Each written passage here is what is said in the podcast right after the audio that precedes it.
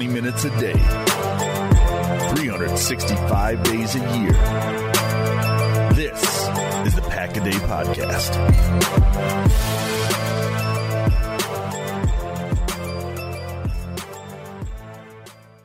Hello, everyone, and welcome to a Pack a Day podcast. It is Wednesday, June the 5th.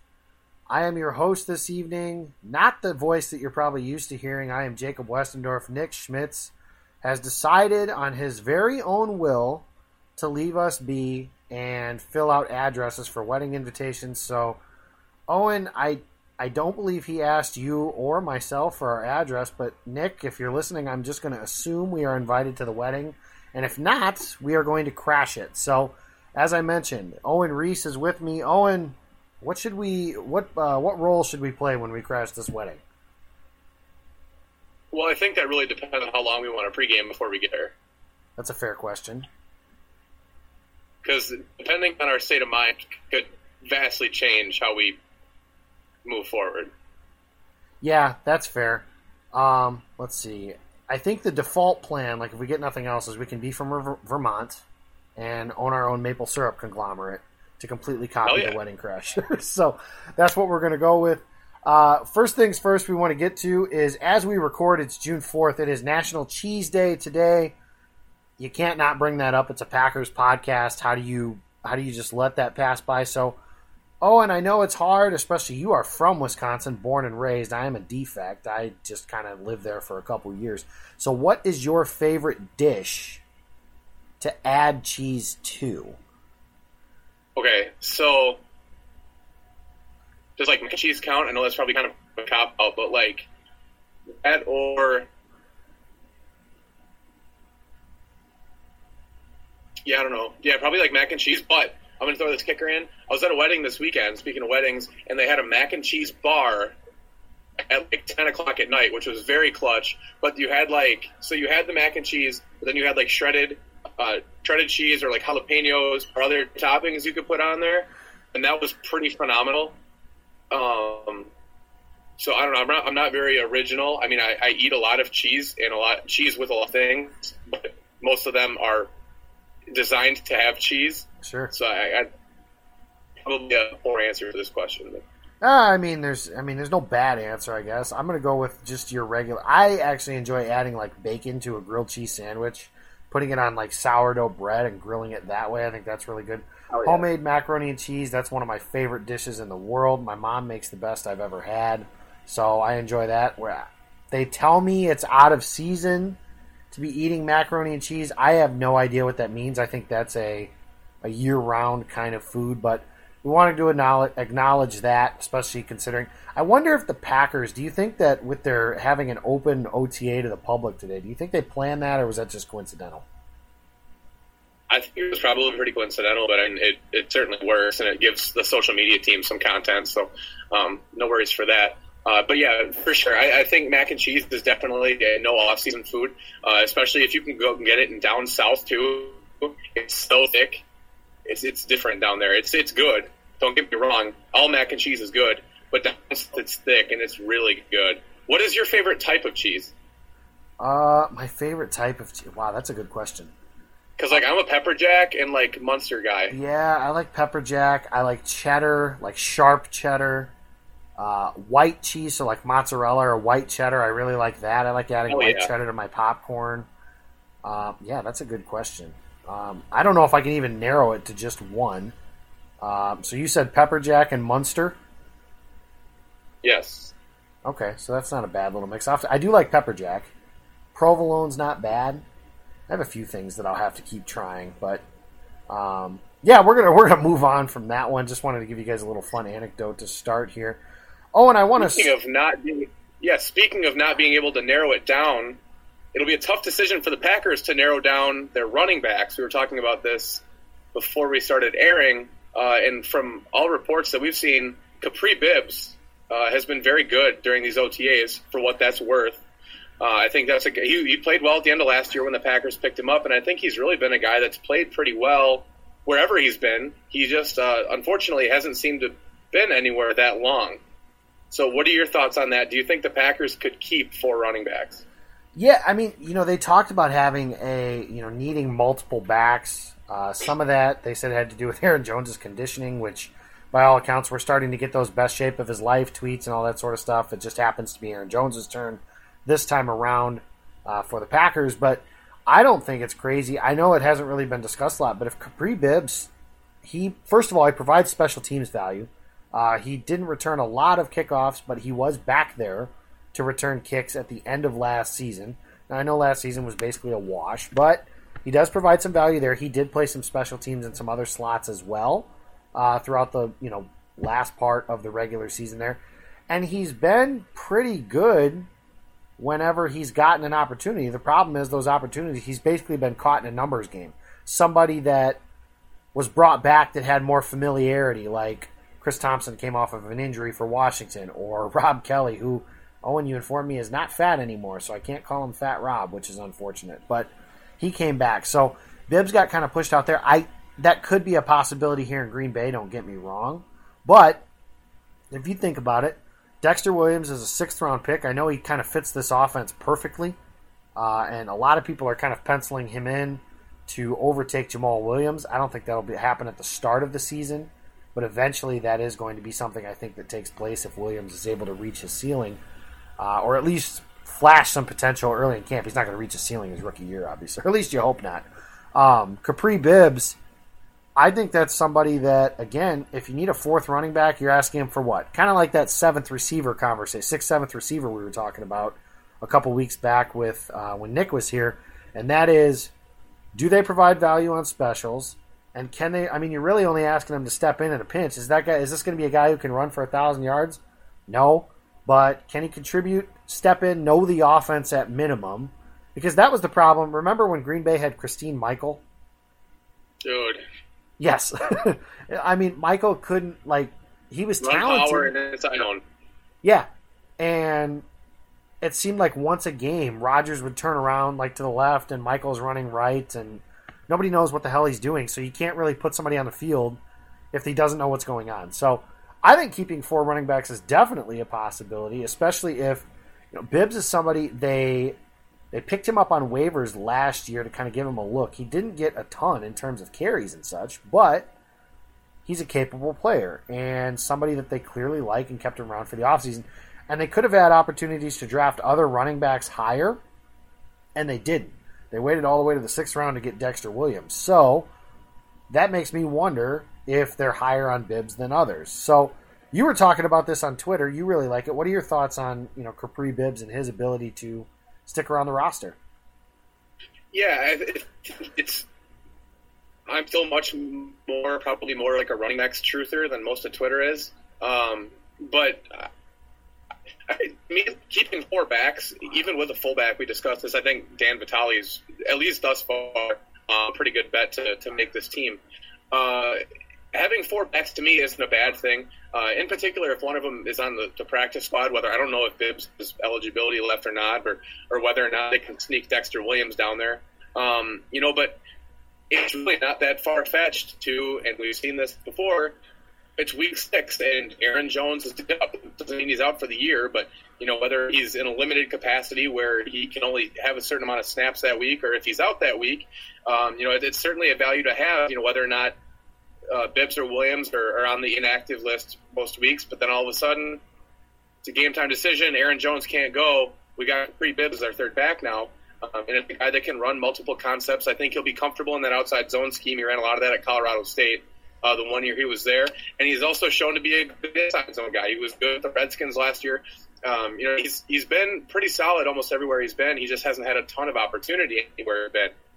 Um, so, like to me, it's going to become it's going to come down to a few things. One, can you can you operate multiple concepts? Can you pass protect? And then do you offer value on specials? You know, that's the three things. And unless they they bring someone else in, and they've got Tra Carson on the roster, and you know really want to do that. But to me, I, I don't think it's far fetched that he makes the team, and, and I think that, like I said, having that fourth back to where you know Dan Vitale is I think a guy who's probably pretty comfortable catching the ball, but he didn't run with it on. It wasn't. I, I don't expect like an Aaron Ripkowski situation there. Um, you know, so I don't think it's out of the question that they carry four max. I think Bibbs is is probably about as good an option as you're going to find, uh, whether in the current free agency pool or, or around the league as far as practice squad thefts. Yeah, and you mentioned it. I mean, Aaron Jones, as good as he's been, has not played a full season. And I mean, we've seen it in Green Bay before. I remember Eddie Lacy's final year in Green Bay. I mean, Ty Montgomery played running back by accident because the Packers only kept two running backs. Lacy played hurt and essentially ended his career in Green Bay by playing hurt in that particular game. And all they had was James Starks, who eventually also got hurt because, surprise, football players get hurt at times. Um, and I, I, mean, I think that I thought they may have overcompensated for it uh, last year or even the year before that to uh, to keep that from happening again, and they didn't. So with Lafleur being able to. I mean, the New England Patriots, granted, I don't ever want to compare to the Patriots because they're the Patriots, but they keep oddball numbers at roster positions all the time. And like you mentioned, keeping Vitale, I think that's about a given at this point as well. So you'd have five running backs. They would have to find a different position uh, to cut from, but you'll kind of see what their plans and thoughts are on those position groups as we get through the preseason because eventually, you know, I know we've talked about six, seven wide receivers because I think we're kind of conditioned to think needing multiple wide receivers is a thing with Mike McCarthy because of his offense and his wanting to spread things out, play with multiple receiver sets. And with Matt LaFleur, that may very well not be the case. We'll kind of see more as it goes throughout uh, training, as we get into training camp and then the preseason as well. But yeah, four running backs is certainly a possibility.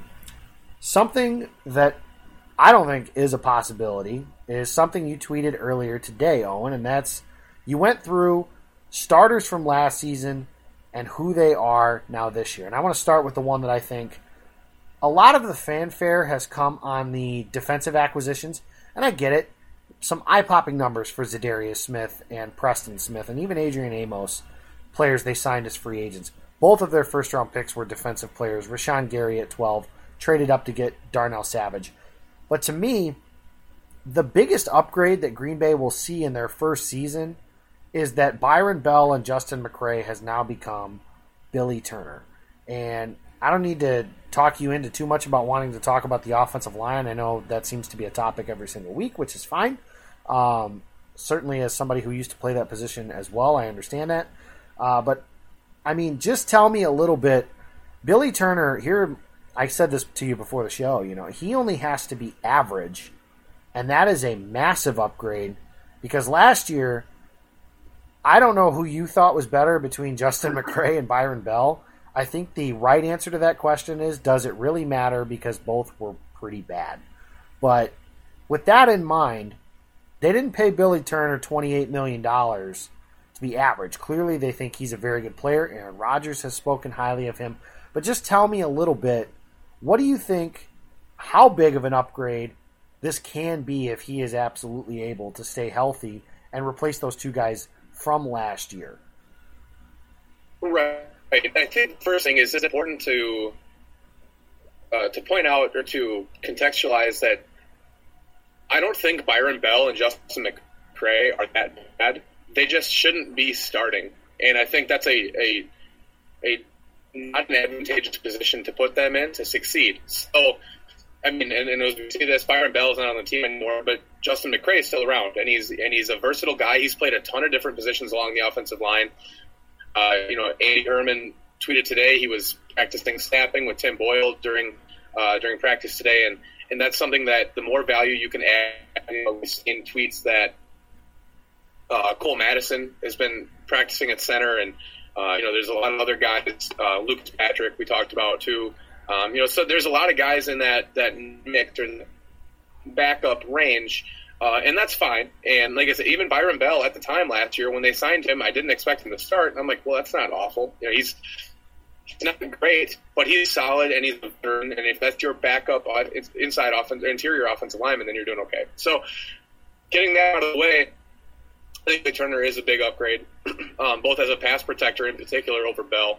Um, in the run game with his, with his athleticism, uh, you know, the Packers want to play this outside zone, this stretch zone stuff, and I think Turner will be a, a good good key there. Um, he played college tackle and, and maybe wasn't uh, quite athletic enough to be like a big time NFL athlete at tackle, but but certainly a better athlete than a lot of the guards in the NFL. And and having that inside, having that tackle pass pro ability inside certainly never hurts. Um, so I think you're right. Uh, you know, even I, I, don't expect him to. I expect him to be good. Uh, you know, like I said, you, they put a pretty sizable investment into him, uh, so I wouldn't ex- wouldn't expect him to uh, to play poorly, whether or not that's that's fair. Um, but I think he'll be, uh, like I said, by default, I think he's an upgrade.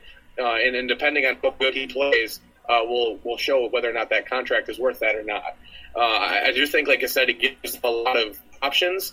Uh, Cole Madison obviously didn't play last year and, and, was away from the team. So first of all, glad to see him back. Good to see him in camp, um, and glad that he's in a uh, better mental state, I suppose, or a better position in life uh, his issues figured out. Um, so that's awesome. Uh, Justin McCray, uh, Lucas Patrick. I know Alex Light has played inside at times. Uh, I believe Andy said he was playing outside today, but uh, you know a lot of the guys. And Pankey, I believe, has played guard at times.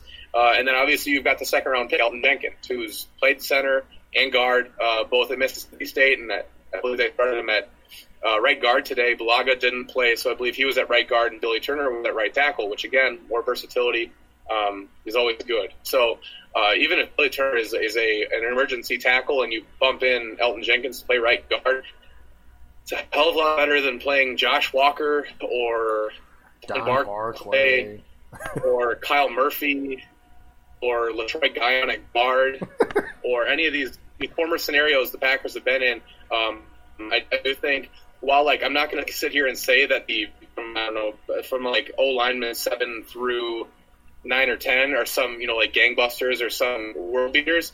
There's certainly better depth than there's been there in the past, uh, and and like I said, that, that increased depth. The biggest thing there's a there's always on the offensive line. I think like the Rams were like the only team last year that they started the same five guys all 16 games. Um, you know, a lot of guys get beat up physical position.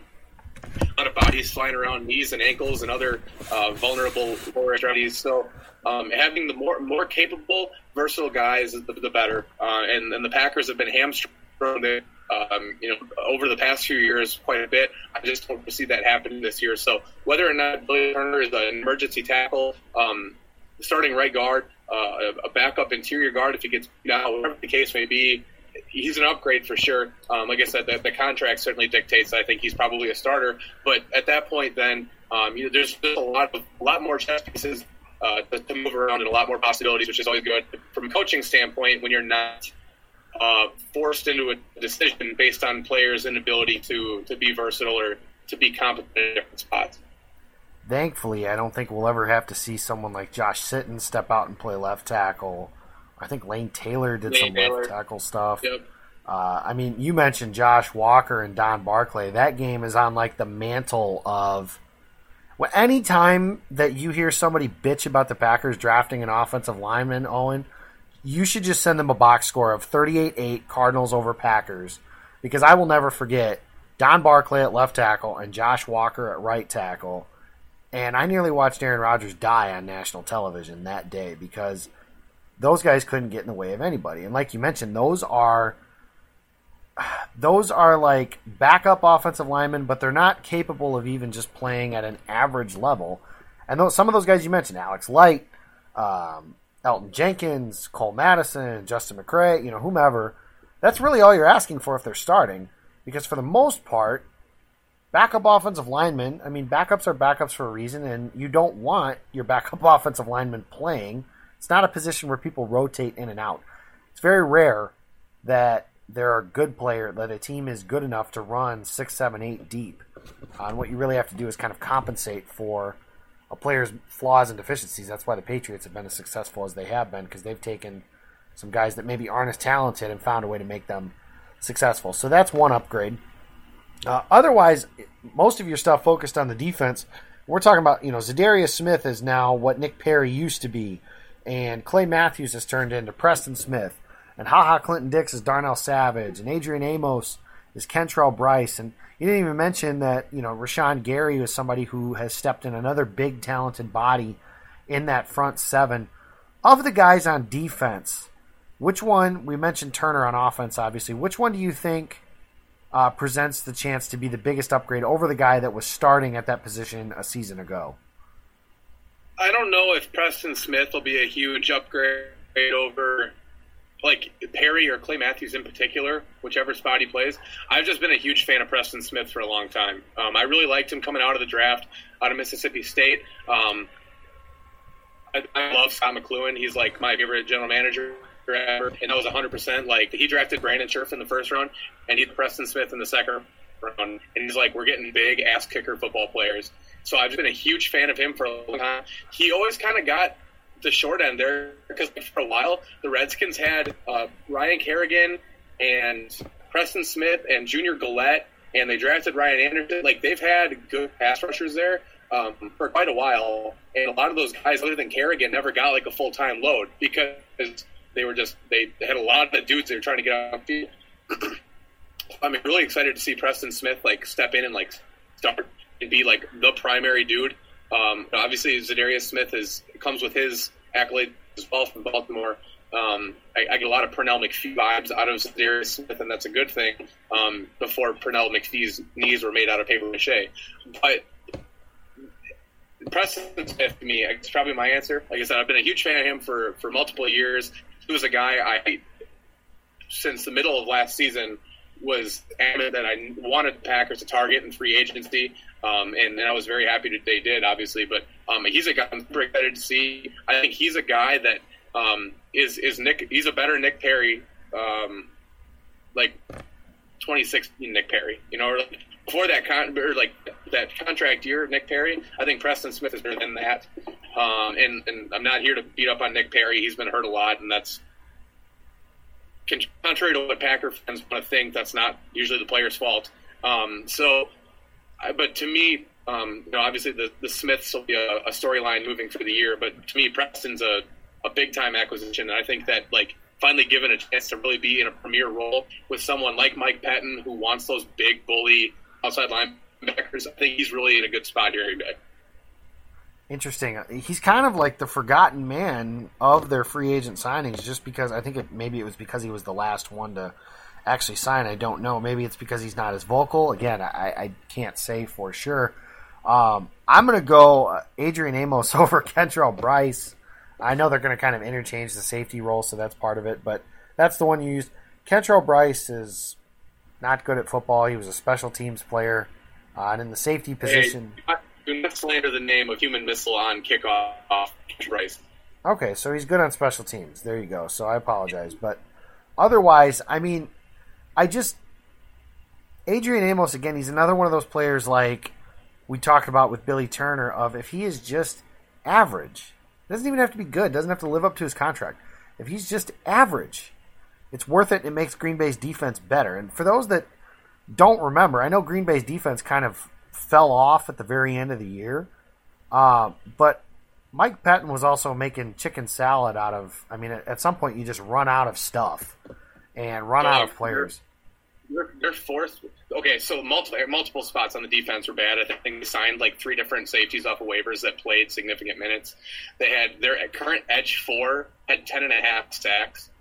Um, like it was just not a good time all around that defense last year, and I think that's a huge endorsement that, that they were able to remain competitive. Just continue.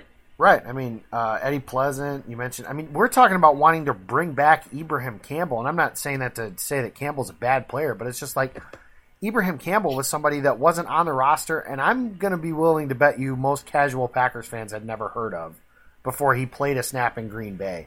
And now we're talking about a guy that could be around uh, once training camp hits here in the next month or so.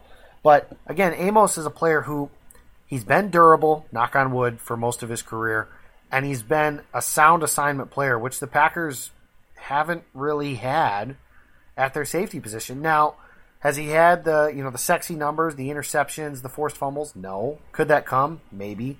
But even if they don't, again, you're just asking for average, and that's really it at this point in time uh, for what you're looking for. But I think he can be more than average, and you're talking about some rookies and stuff like that as well. Obviously, with guys like Gary uh, and Darnell Savage, who I've mentioned as far as being excited about.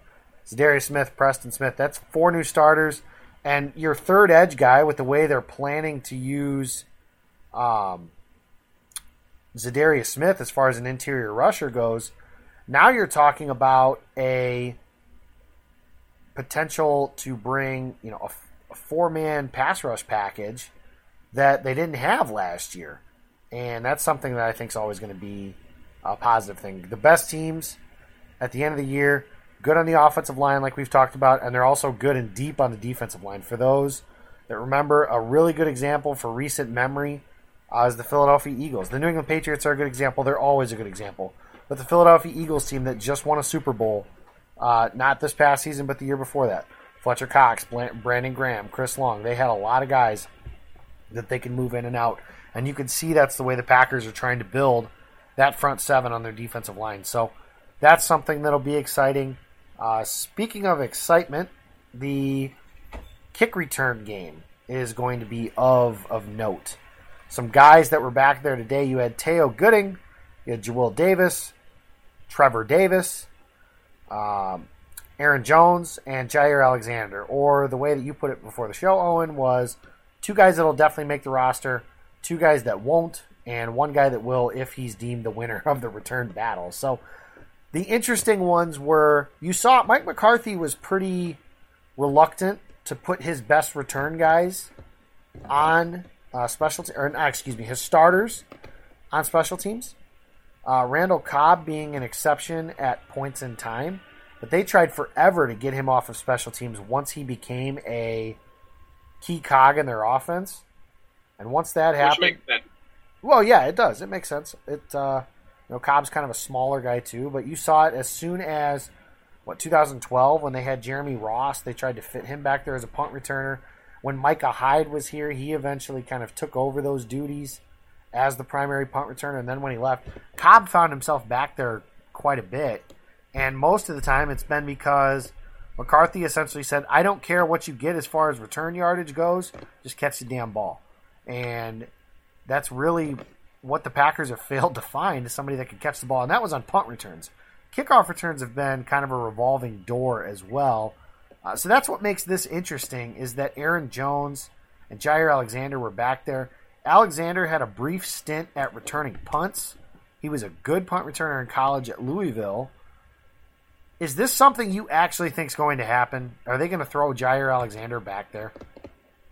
No, I don't think so. Because like it, all it takes is one one freak thing to happen, and then all of a sudden you lose your your best corner because he was doing a job that someone else could probably do. You know, like I think most of the premier kick returners we've seen in NFL history, for the most part, aren't um, also like super premier players. You know, Devin Hester, Desmond Howard, Cordarrelle Patterson even has mostly been a third or fourth receiver, never anybody um, super prominent. Probably like back to I don't know, maybe Deion Sanders was probably the last one that like I could really tell you was like he might be the best player on his team, and he's also a punt returner. Um, Brian Westbrook maybe. DeSean Jackson. DeSean Jackson, I suppose. But see, to me, like I think the biggest thing, and it's something like that. I thinking about this up maybe on the last show we had. Like growing up, I was a Ravens fan, and whenever they needed a big punt return, they would put Ed Reed back there. And I think that's something like just the more experience you can get those dudes to have, like Jaire Alexander or Aaron Jones, aren't going to be your primary return guys. They're simply too valuable to what you're doing in offense and defense to risk them doing that like very often. But I could see someone like or something like week one, and it's we're in the fourth quarter, and the Packers are down 17 to 20 with a minute and a half left, and they're about to get the ball, and, Lafleur says, "Put Aaron back there, or put like someone that legitimately is going to make something happen." And whether or not Trevor Davis makes the roster makes that difference because he has been good um, in the NFL as a punt returner. Uh, but someone, so say Trevor Davis doesn't make the roster, put someone back there that you think is really going to make something happen. And someone like Aaron Jones or someone that you really think is dangerous with the ball in their hand might be an opportunity to do that or might be an option to, to do that. I don't think it's anything where they're really looking for a primary return guy out of a starting corner or a starting um, starting running back, but it's certainly something that's never bad to, to have that option available.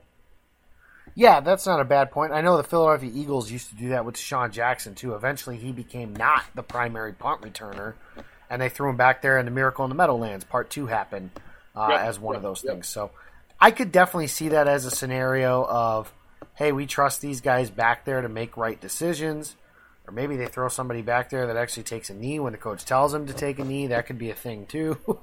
but uh, I think that yeah, that's not a bad option if you're looking at it. Like you said, 2017, and say the kickoff returner that they have is essentially because honestly, if you don't have somebody like Cordarrelle Patterson or Devin Hester in his prime or some well, Devin Hester in his prime is one of the best ever, but you catch my drift. A return specialist like that, essentially what you're asking for somebody to do is 90% of the time take a knee in the end zone. Uh, more often than not, that's what you're looking for, especially with the way the new kickoff rules are. Uh, so that's something that is worth keeping an eye on. It all comes back to, again, like you mentioned, and we've talked about it probably every show since we've been together. Trevor Davis, whether or not he makes this roster has a ripple effect for the rest of this team.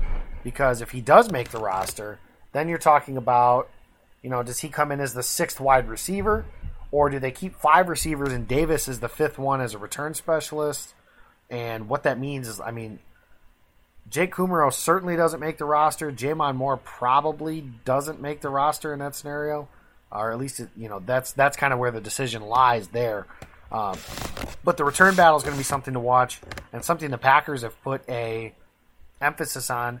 Some of the guys they've brought in this offseason have had were almost brought in almost strictly because of their ability for the return position. Brian Gutekunst said it has value in how it can change a game, flipping the field position if you have somebody that's capable of doing well as a returner. That's gonna. We're running short on time here, uh, so that's gonna actually end this episode of the Pack a Day podcast. The OTA portion, the ones that are open to the public, are over. Packers mandatory mini camp will start next week. If you want a storyline to pay attention to, Josh Jones. It depends on you know how these are voluntary. It really gives some teeth to his trade request, if you will uh, if he is or isn't going to show up. But like I mentioned, we're out of time. Want to thank uh, everybody for listening to this show. Be sure to check it out. It's at Packaday Podcast on Twitter. You can check out the Packaday Podcast on your favorite uh, podcasting platform. And follow Nick. I know, like I've, we make fun of him just about every week, but at Sports Schmitty is his uh, Twitter handle. He'll give you updates on his wedding and everything else of that sort. Nick, like I mentioned, even if you didn't invite us, we're going to be there. So I know where Green Bay is. I think Owen can get there. Actually, it's right on the way up. So Owen, I'll come grab you and we'll we'll run from there. Um, you guys can follow me on Twitter. I am at Jacob Westendorf. And Owen, where can we find you? You can find me on Twitter at Riese Draft, R I E S E Draft. Um, yeah, certainly. Hopefully, Nick has an open bar, and uh, we'll have a grand old time. Even if he doesn't have an open bar, we'll make one out of it. That's not a bad idea, I don't think. Uh, the, I'm going to assume the radio silence there from Owen means he's in. So, thank you guys for listening to this show. Uh, we're getting closer to training camp and all that sort of stuff. Uh, so, by the time we get there, you know, there's a lot of uh, activity, a lot of football stuff that we'll finally be able to talk about. But thanks for listening in every day. And as always, go, Pack, go.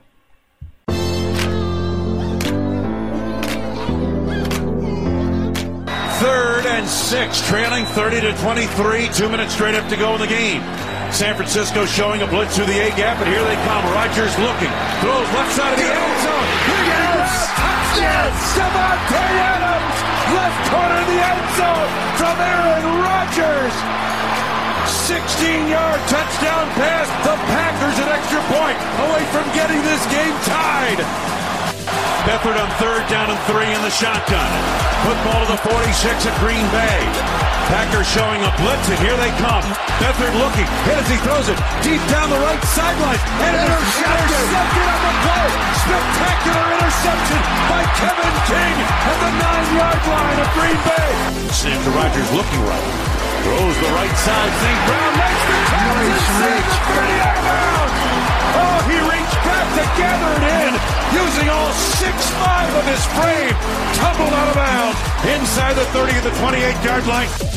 Snap to Rodgers. Looking downfield. Throws the left side. Davante's got it. Out of bounds inside the 10-yard line. Oh, my goodness. What a throw and catch. Again, they beat Maven down the left sideline. Hunter Bradley, the snap. J.K. Scott down on one knee, arm extended. Here it is. Placement made. Kick is up. It is good. It yes. is good. Mason, yes, Mason Crosby, Crosby delivers the dagger. One week after his worst day ever, he delivers the dagger tonight. And the Packers win 33 to 30.